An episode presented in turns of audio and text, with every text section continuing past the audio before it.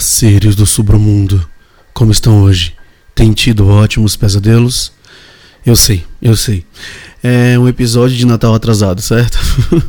Mas não tem problema. Eu tenho certeza que vocês acham que vocês vão gostar ainda. É, primeiramente, gente, eu queria agradecer a todo mundo que esteve aqui esse ano com a gente. É, assim, eu não tenho palavras para dizer o quanto vocês fizeram a diferença na minha vida, na vida de todo mundo aqui. É, vocês são realmente sabe, são pessoas que não esperava é, que estivessem aqui me ouvindo, pessoas que estão aí no, no, seu dia a dia, mas que dedicam um tempo, dedicam, é, dedicam alguns minutos para ouvir o podcast, ou até mesmo horas que é maratona. Então, assim, realmente não tenho como agradecer, palavras para agradecer tudo isso por vocês. É, também não tenho como deixar de agradecer os patrões que com todas as loucuras que eu tive esse ano na minha vida, as reviravoltas e tudo mais, estiveram comigo o tempo todo. Vocês realmente, assim, não tem como não dizer o quanto vocês são incríveis em tantas formas diferentes, todas as palavras de carinho, tudo, tudo que realmente vocês, vocês fizeram esse ano. E assim, é, eu li todas as mensagens que me mandaram esse ano, não deixei nenhuma em branco. É muito bom ver que tem gente que, que se importa, que vê que a gente não é só mais uma diversão momentânea Gente, vocês são realmente incríveis, vocês são fenomenais mesmo. E assim, muito obrigado por ter vocês comigo, com a gente aqui. Eu não tenho realmente muita coisa para dizer além disso. Só posso dizer, tenham um feliz Natal, já tiveram um feliz Natal. Tenham um feliz ano novo e lembrem-se, eu tô aqui sempre que vocês quiserem conversar, tá bom? Muito obrigado mesmo. Eu sou o Bruno Lima e esse é o Submundo Terror.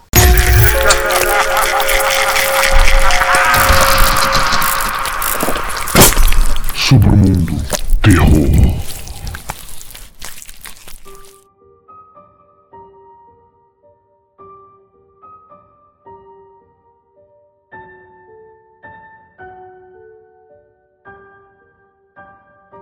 Alguém uma vez me disse: Você nunca deve conhecer seus ídolos.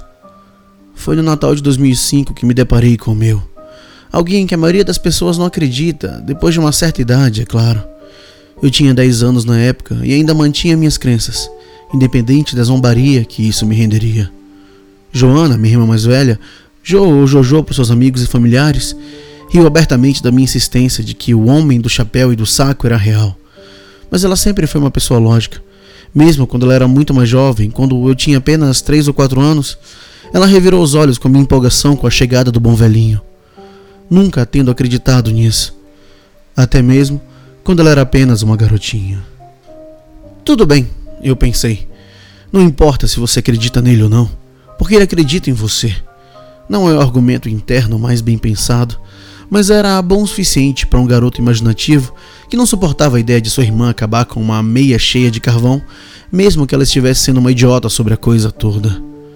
Quando aquele dezembro se arrastou a passos de tartaruga, ou assim parecia uma criança ansiosamente antecipando qualquer novidade que pudesse estar esperando por ela no dia 25, eu forjei meu plano para provar que ela estava errada, de uma vez por todas.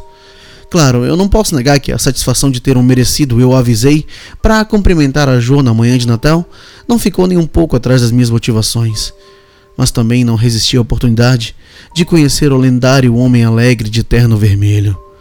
Meu pai riu da minha insistência de que eu estaria acampando na sala naquela noite do dia 24, enquanto minha mãe apenas deu de ombros com um sorriso. Apenas certifique-se de dormir um pouco, criança. Meu pai disse, ainda rindo da minha ansiedade, misturada com bocejos exaustos. Eu segurei a pequena câmera que ganhei um Natal uns dois anos atrás no meu cobertor, preparando para tirar algumas fotos assim que o Papai Noel aparecesse.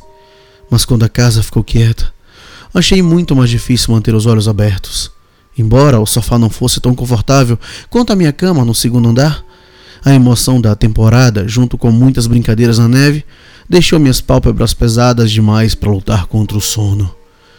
Eu não tenho certeza de quanto tempo eu fiquei apagado, apenas com as luzes da árvore iluminando a sala ao meu redor. Mas quando o rangido do chão e o tintilar das decorações penduradas na árvore me fizeram voltar à consciência, Imediatamente senti meus dedos formigarem com antecipação. Para que meu plano desse certo, eu teria que me manter fingindo que era uma criança adormecida, totalmente inconsciente do visitante que eu podia ver vagamente através de meus olhos semicerrados. Do ângulo em que eu estava deitado, Eu só conseguia distinguir da cintura para baixo o homem que pescava guloseimas de sua sacola pesada, colocando-as delicadamente sob a árvore. Mas não tive dúvida de que estava testemunhando as ações do próprio homem que eu esperava ver. De costas para mim, suavemente, mas com pressa, procurei com as pontas dos dedos a câmera que havia caído das minhas mãos. Eu ofeguei um pouco alto quando minha mão envolveu a casca de plástico, fazendo com que um homem perto da árvore girasse no lugar, quase me pegando em flagrante. Eu fechei novamente os olhos, rolando de um lado para o outro sob as pálpebras para imitar o movimento rápido dos olhos sobre o qual li online. Se eu estava exagerando ou não, agindo como se estivesse examinando-os erraticamente em todas as direções, enquanto ainda estavam firmemente fechados. Eu não tinha como saber, mas quando senti o ar mudar quando o homem se aproximou de onde estava, descobri mais difícil esconder minha empolgação. Eu respirei o cheiro de biscoitos recém-assados e hortelã, convencendo-me que eu estava realmente na presença do lendário presenteador. Havia algo mais sob os cheiros mais convidativos, algo mofado e envelhecido, mas presumi que o grandalhão havia suado bastante devido à sua laboriosa profissão. Depois de alguns momentos, senti o oxigênio ao meu redor regular, conforme os passos leves soaram como se estivessem se afastando de mim novamente. Então, arrisquei abrir minhas pálpebras. Com certeza, o homem de terno vermelho estava curvado perto da árvore novamente. Eu sabia que tinha que fazer isso rápido, ou perderia essa pequena janela de fornecer provas para minha irmã. Em um movimento rápido, mas silencioso, tirei a câmera do meu cobertor, apontei para o homem que ainda encarava a árvore e tirei três fotos, uma atrás da outra, movendo meu dedo tão rápido que não tive tempo de registrar o flash brilhante. Senti minha respiração presa na garganta quando ele se virou para me encorar. Algo que eu mal conseguia distinguir através dos efeitos prolongados das luzes brilhantes piscando em meus olhos que haviam se acostumado a uma sala escura. Isso é contra as regras, garotinho. Sua voz profunda disse com sua postura inalterada, pelo que eu poderia imaginar. Eu, eu sinto muito. Eu gaguejei, sentindo meus olhos enchendo de lágrimas. Eu só queria provar. provar para minha irmã que, que você é real.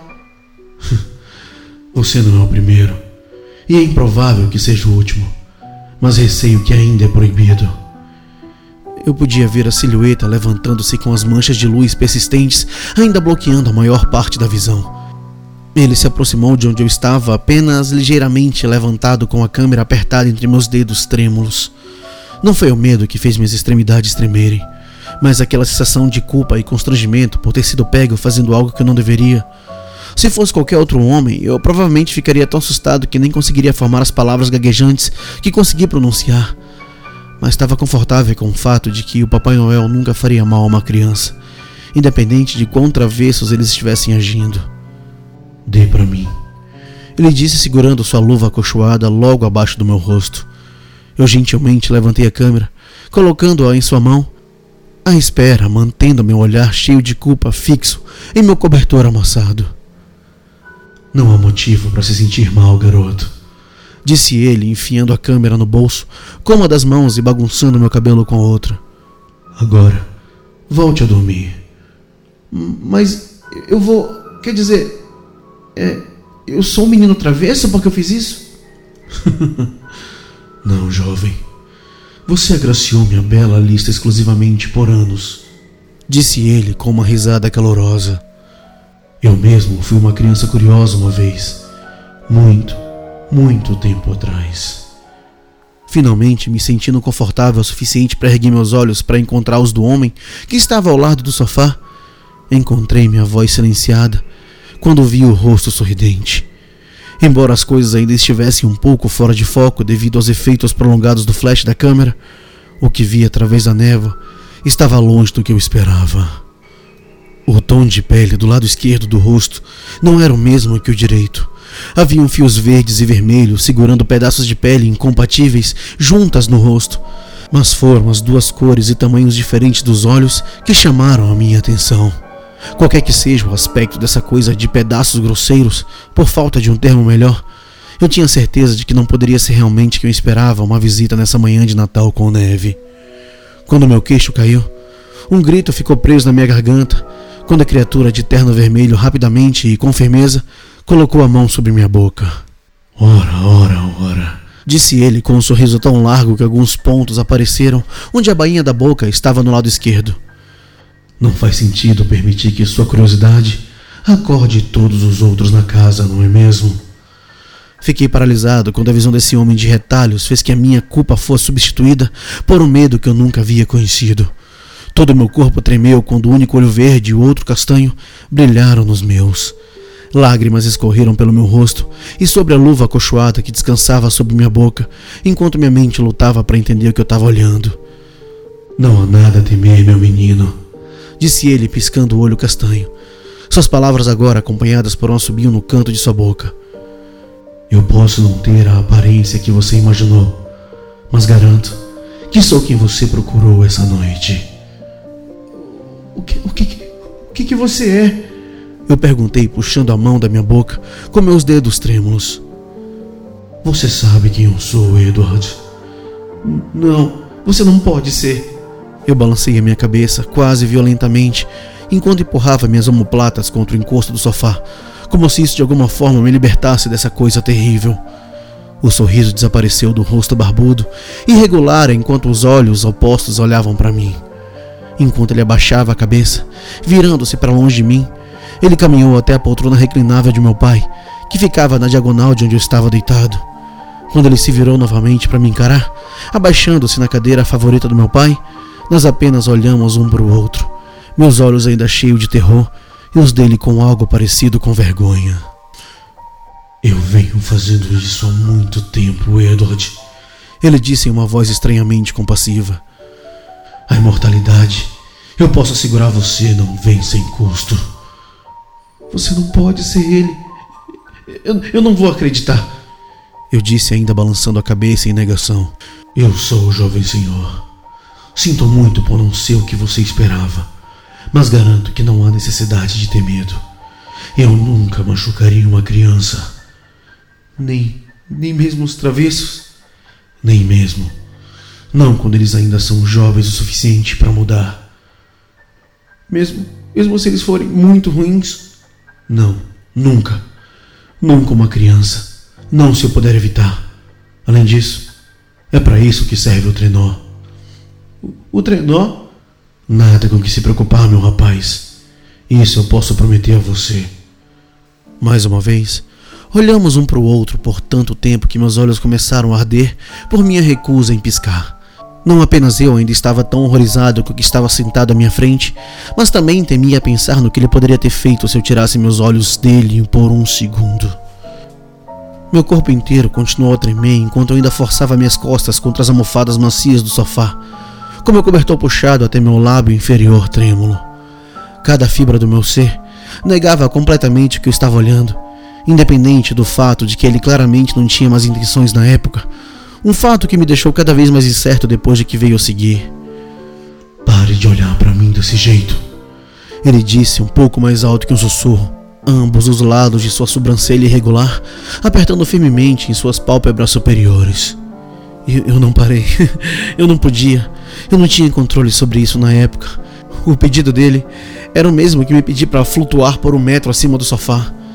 Eu não tinha controle nenhum do meu corpo. Eu estava completamente aterrorizado. Pare com isso. Ele repetiu, inclinando-se para apoiar os cotovelos nos joelhos. Você tem alguma ideia do que eu suportei ao longo dos séculos? Você tem alguma ideia do que eu fiz para continuar a dar a vocês, filhos ingratos, um feliz Natal? Eu balancei minha cabeça quase em espasmo, não em resposta à sua pergunta, mas em mais uma negação do que eu estava testemunhando. Eu me transformei em uma abominação por você. Você e todas as outras crianças lá fora. Isso não é bom o suficiente. Eu me afastei dele, finalmente permitindo que meu olhar se afastasse daquilo. Olhe para mim, ele disse, recuperando minha atenção inflexível, enquanto praticamente se levantava, arrancando o chapéu da cabeça e rasgando o casaco. As cicatrizes e costuras juntas, tons de carne incompatíveis em seu peito emaciado, quase me fizeram gritar tão alto que podia acordar os mortos assim como minha família adormecida. O cabelo pegajoso, emaranhado, remendado e couro cabeludo mutilado, parecia que o fio que o mantinha unido iria se romper a qualquer segundo. abrindo o zíper para revelar pouco mais do que o crânio por baixo. Isso foi o que eu tive que me tornar para continuar no caminho que escolhi, disse ele com a voz embargada, fechando o casaco. Eu. Eu me tornei essa monstruosidade para você, para todas as crianças do mundo.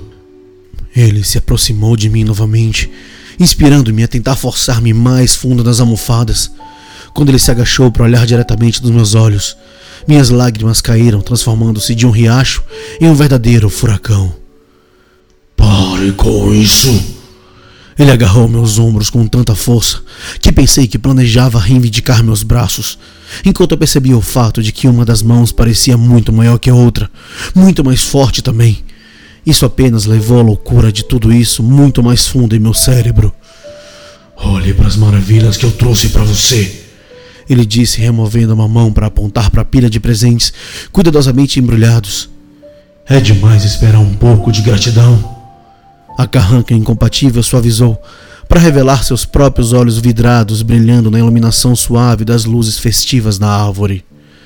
Naquele momento, mesmo através da minha visão horrorizada da época, pude finalmente distinguir a expressão melancólica e cheia de mágoa do rosto bondoso, escondido atrás da grotesca colcha de carne. Obrigado, eu disse, minhas lágrimas finalmente se dissipando. Eu, eu sinto muito. Desculpa, eu, eu fiquei com medo, é apenas. Não, disse ele, afrouxando o aperto em meu ombro. Sou eu quem deveria se desculpar, meu caro jovem. Suas mãos caíram moles para os lados, traçando suas luvas acolchoadas no chão acarpetado. Enquanto ele abaixava a cabeça, desviando os olhos dos meus, deixei o cobertor escorregar de meus dedos, levando minha mão até sua bochecha fria e enrugada. Na verdade, parece até meio legal eu disse, passando meus dedos não mais trêmulos pela costura, segurando a aba inferior do seu rosto. Tá doendo? Ele apenas balançou a cabeça, ainda aparentemente estudando o chão sob seus joelhos. Apenas no começo. Fica dormente depois de um tempo. Eu aposto que é uma coisa boa quando tá muito frio lá fora. Eu disse sinceramente, me aproximando dele.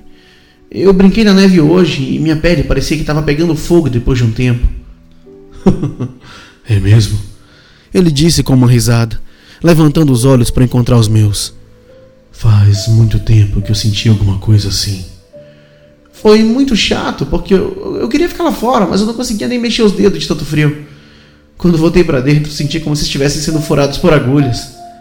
Embora o sorriso que ele devolveu pareceu iluminar seu rosto, mais alguns pontos soltaram no canto de sua boca, quase despertando novamente o medo que eu havia começado a enterrar. Quando ele levantou a mão enluvada para o fio solto, pude ver aquela vergonha voltando quando ele desviou o olhar do meu mais uma vez.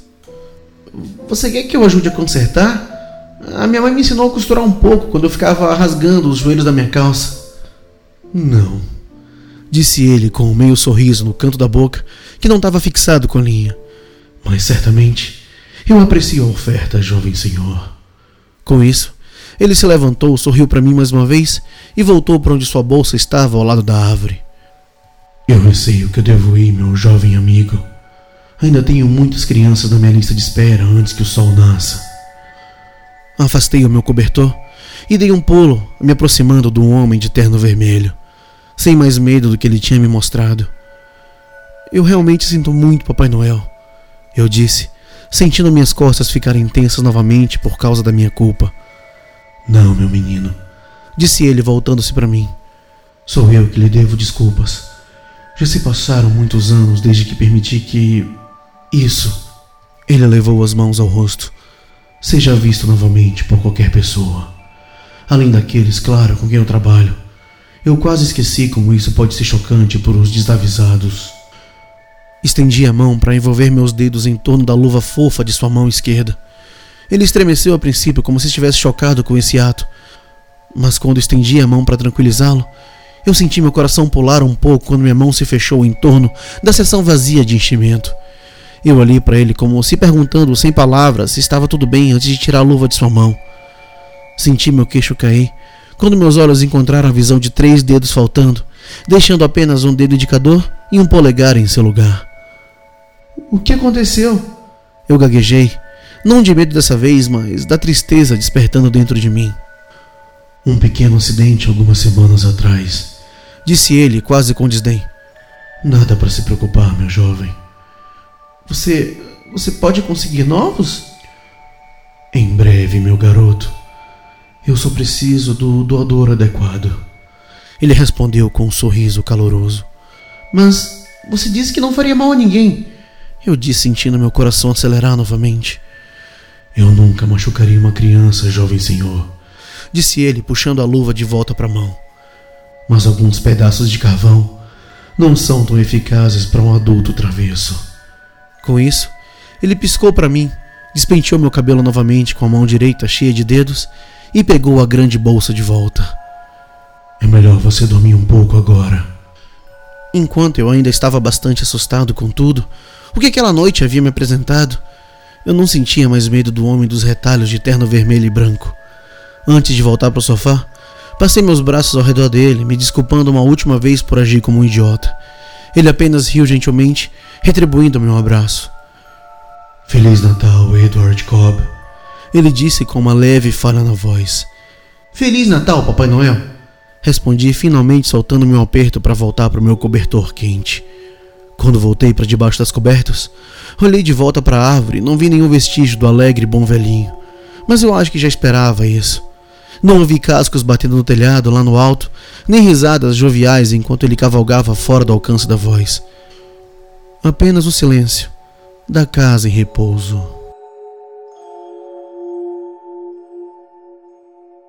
Quando acordei na manhã seguinte, saudado por meus pais amorosos, irmã animada e muitos presentes para abrir, eu já havia me convencido de que havia comido junk food demais na noite anterior. Essa sempre foi uma explicação bastante segura para os meus sonhos mais bizarros e distantes.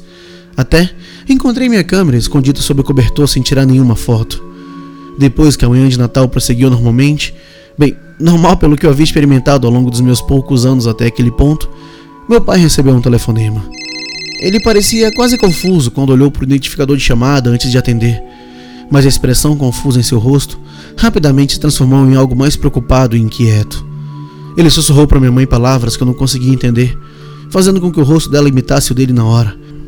Mas ela recusou a oferta dele de acompanhá-lo enquanto ele vestia uma roupa mais quente, quase correndo pela porta da frente. Onde o papai está indo? Jo perguntou, desviando sua atenção de seu novo iPod pela primeira vez em horas. Ele tem que encontrar seu tio Bob. Mamãe respondeu, parecendo preocupada com esse encontro. Eu só havia encontrado o irmão do meu pai uma vez, cerca de quatro ou cinco anos antes daquele dia de Natal, se não me falha a memória. Mesmo naquela época, eu podia dizer que minha mãe não gostava muito do meu tio, mas ele só ficava em casa por uns 10 e 20 minutos no máximo, então tudo bem. Naquela noite, eu ouvi os meus pais discutindo, minha mãe dizendo que o irmão do meu pai não era bem-vindo na nossa casa. Embora meu pai parecesse bastante agitado com as palavras dela, ele não lutou tanto quanto eu esperava. Mas quanto mais eles conversavam, depois que os gritos se acalmavam, mais eu entendia. Algum tempo depois, eu descobri que Robert Cobb, que era dois anos mais velho que meu pai, se importava mais com a garrafa de álcool do que com a família do seu irmão. Ele priorizou seu vício sobre sua própria esposa e filhos também. Como o conhecia apenas uma vez, não fazia ideia de que tinha três primos, um menino da minha idade e duas filhas, três e cinco anos mais velhas. Com esses fatos em mente, quando meu pai voltou duas horas depois, acompanhado pelo tio Bob, pude entender por que minha mãe parecia prestes a explodir. Enquanto meu pai olhava para ela com os olhos trêmulos, com lágrimas crescendo, ela parecia completamente sem palavras quando Robert jogou os braços em volta dela, desculpando-se por ser um cunhado tão terrível. Foi nesse ponto enquanto eu estava completamente distraído de todas as guloseimas que havia desembrulhado naquela manhã, olhando para os adultos que agiam de maneira tão estranha aos meus olhos jovens, que percebi algo que fez minha respiração ficar presa na garganta novamente. Alguns minutos depois, Bob explicou as bandagens enroladas em sua mão esquerda, como ele havia acordado naquela manhã com uma larga fita vermelha onde a Gaze agora estava. Estava ainda de ressaca da bebedeira da noite anterior, da mesma forma que terminava quase todos os dias desde que sua esposa o deixara, levando os filhos com ela. Ele não se lembrava de como havia perdido aqueles três dedos, nem porque havia embrulhado os tocos ensanguentados em uma fita adesiva. Nesse dia, ele viu isso como um alerta muito necessário para finalmente encontrar um trabalho para tentar colocar sua vida de volta nos trilhos. Ele foi diretamente para o hospital, ligando para meu pai quando ele chegou. Quando meus pais escoltaram até a cozinha, praticamente ordenando que minha irmã e eu ficássemos parados, não podemos deixar de ouvir do outro lado da porta. Embora eu ainda fosse muito jovem para realmente entender muito do que estava sendo dito, o que o tio Bob estava confessando, Joe tentou me explicar mais tarde em termos mais infantis. Essencialmente, Robert admitiu o abuso que infligiu à esposa e aos filhos, embora o abuso só tivesse ficado físico com sua esposa. Ele estava tão envergonhado disso quanto dos anos de abuso verbal. Nos meses seguintes, meu pai ficou ao lado do meu irmão enquanto ele lutava para ficar limpo com o total apoio de minha mãe. Em algum momento, sua ex-esposa lhe deu uma segunda chance. No final das contas, eles não conseguiram salvar o relacionamento, mas continuaram amigos, mesmo quando ela se casou de novo. Ele, no entanto, tornou-se muito mais envolvido na vida de seus filhos, bem como de sua sobrinha e sobrinho. Até hoje, o tio Bob mantém contato. Não vejo ele e os meus primos como antes, mas isso faz parte do envelhecimento, eu acho. Ainda nos reunimos no dia de ação de graças e no Natal. Esse último sendo mais importante para meu tio do que qualquer outro feriado, pois é o aniversário de quando ele percebeu o monstro que havia se tornado. Muitas vezes permito-me acreditar que as lembranças que ainda guardo do homem que conheci naquela manhã de Natal nada mais são do que um sonho especialmente vívido que permanece comigo até hoje. O fato de que o um indivíduo de retalhos no terno vermelho estava faltando os mesmos dedos que meu tio perdeu algumas horas depois daquele sonho bizarro, eu apenas atribuí isso a uma coincidência inexplicável ou algo profético da fantasia de uma mente de criança. Claro, há outras ocasiões em que acredito plena e verdadeiramente que descobri a verdade por trás do mítico Papai Noel na época. As medidas extremas que tomou para poder continuar sua missão através dos séculos. Não apenas isso, mas acho muito provável que ele tivesse uma mão esquerda cheia de dedos quando o sol se pôs naquele dia de Natal. Embora nunca mais o tenha visto depois daquela noite, acredito que foi essa experiência que me levou a pelo menos tentar crescer para ser um bom homem. Isso, assim como as lições que meus pais me ensinaram. Sim, houve momentos difíceis que quase me inspiraram a me desviar desse caminho, pois a vida costuma jogar algumas coisas duras até nos mais preparados para o pior. Mas sempre consegui encontrar o caminho de volta, o caminho correto que eu tenho que seguir. Talvez não seja a motivação mais honrosa, o medo de ter pedaços de mim mesmo cortados e arrancados para consertar um ou dois paralamas quebrados do trenó do Papai Noel, mas pelo menos é alguma coisa. Acredite ou não na minha história. É muito improvável que você não acredite. Eu não posso negar que ela é bem diferente. Mas tudo que peço é que no decorrer da vida apenas tente ser bom, pelo seu próprio bem.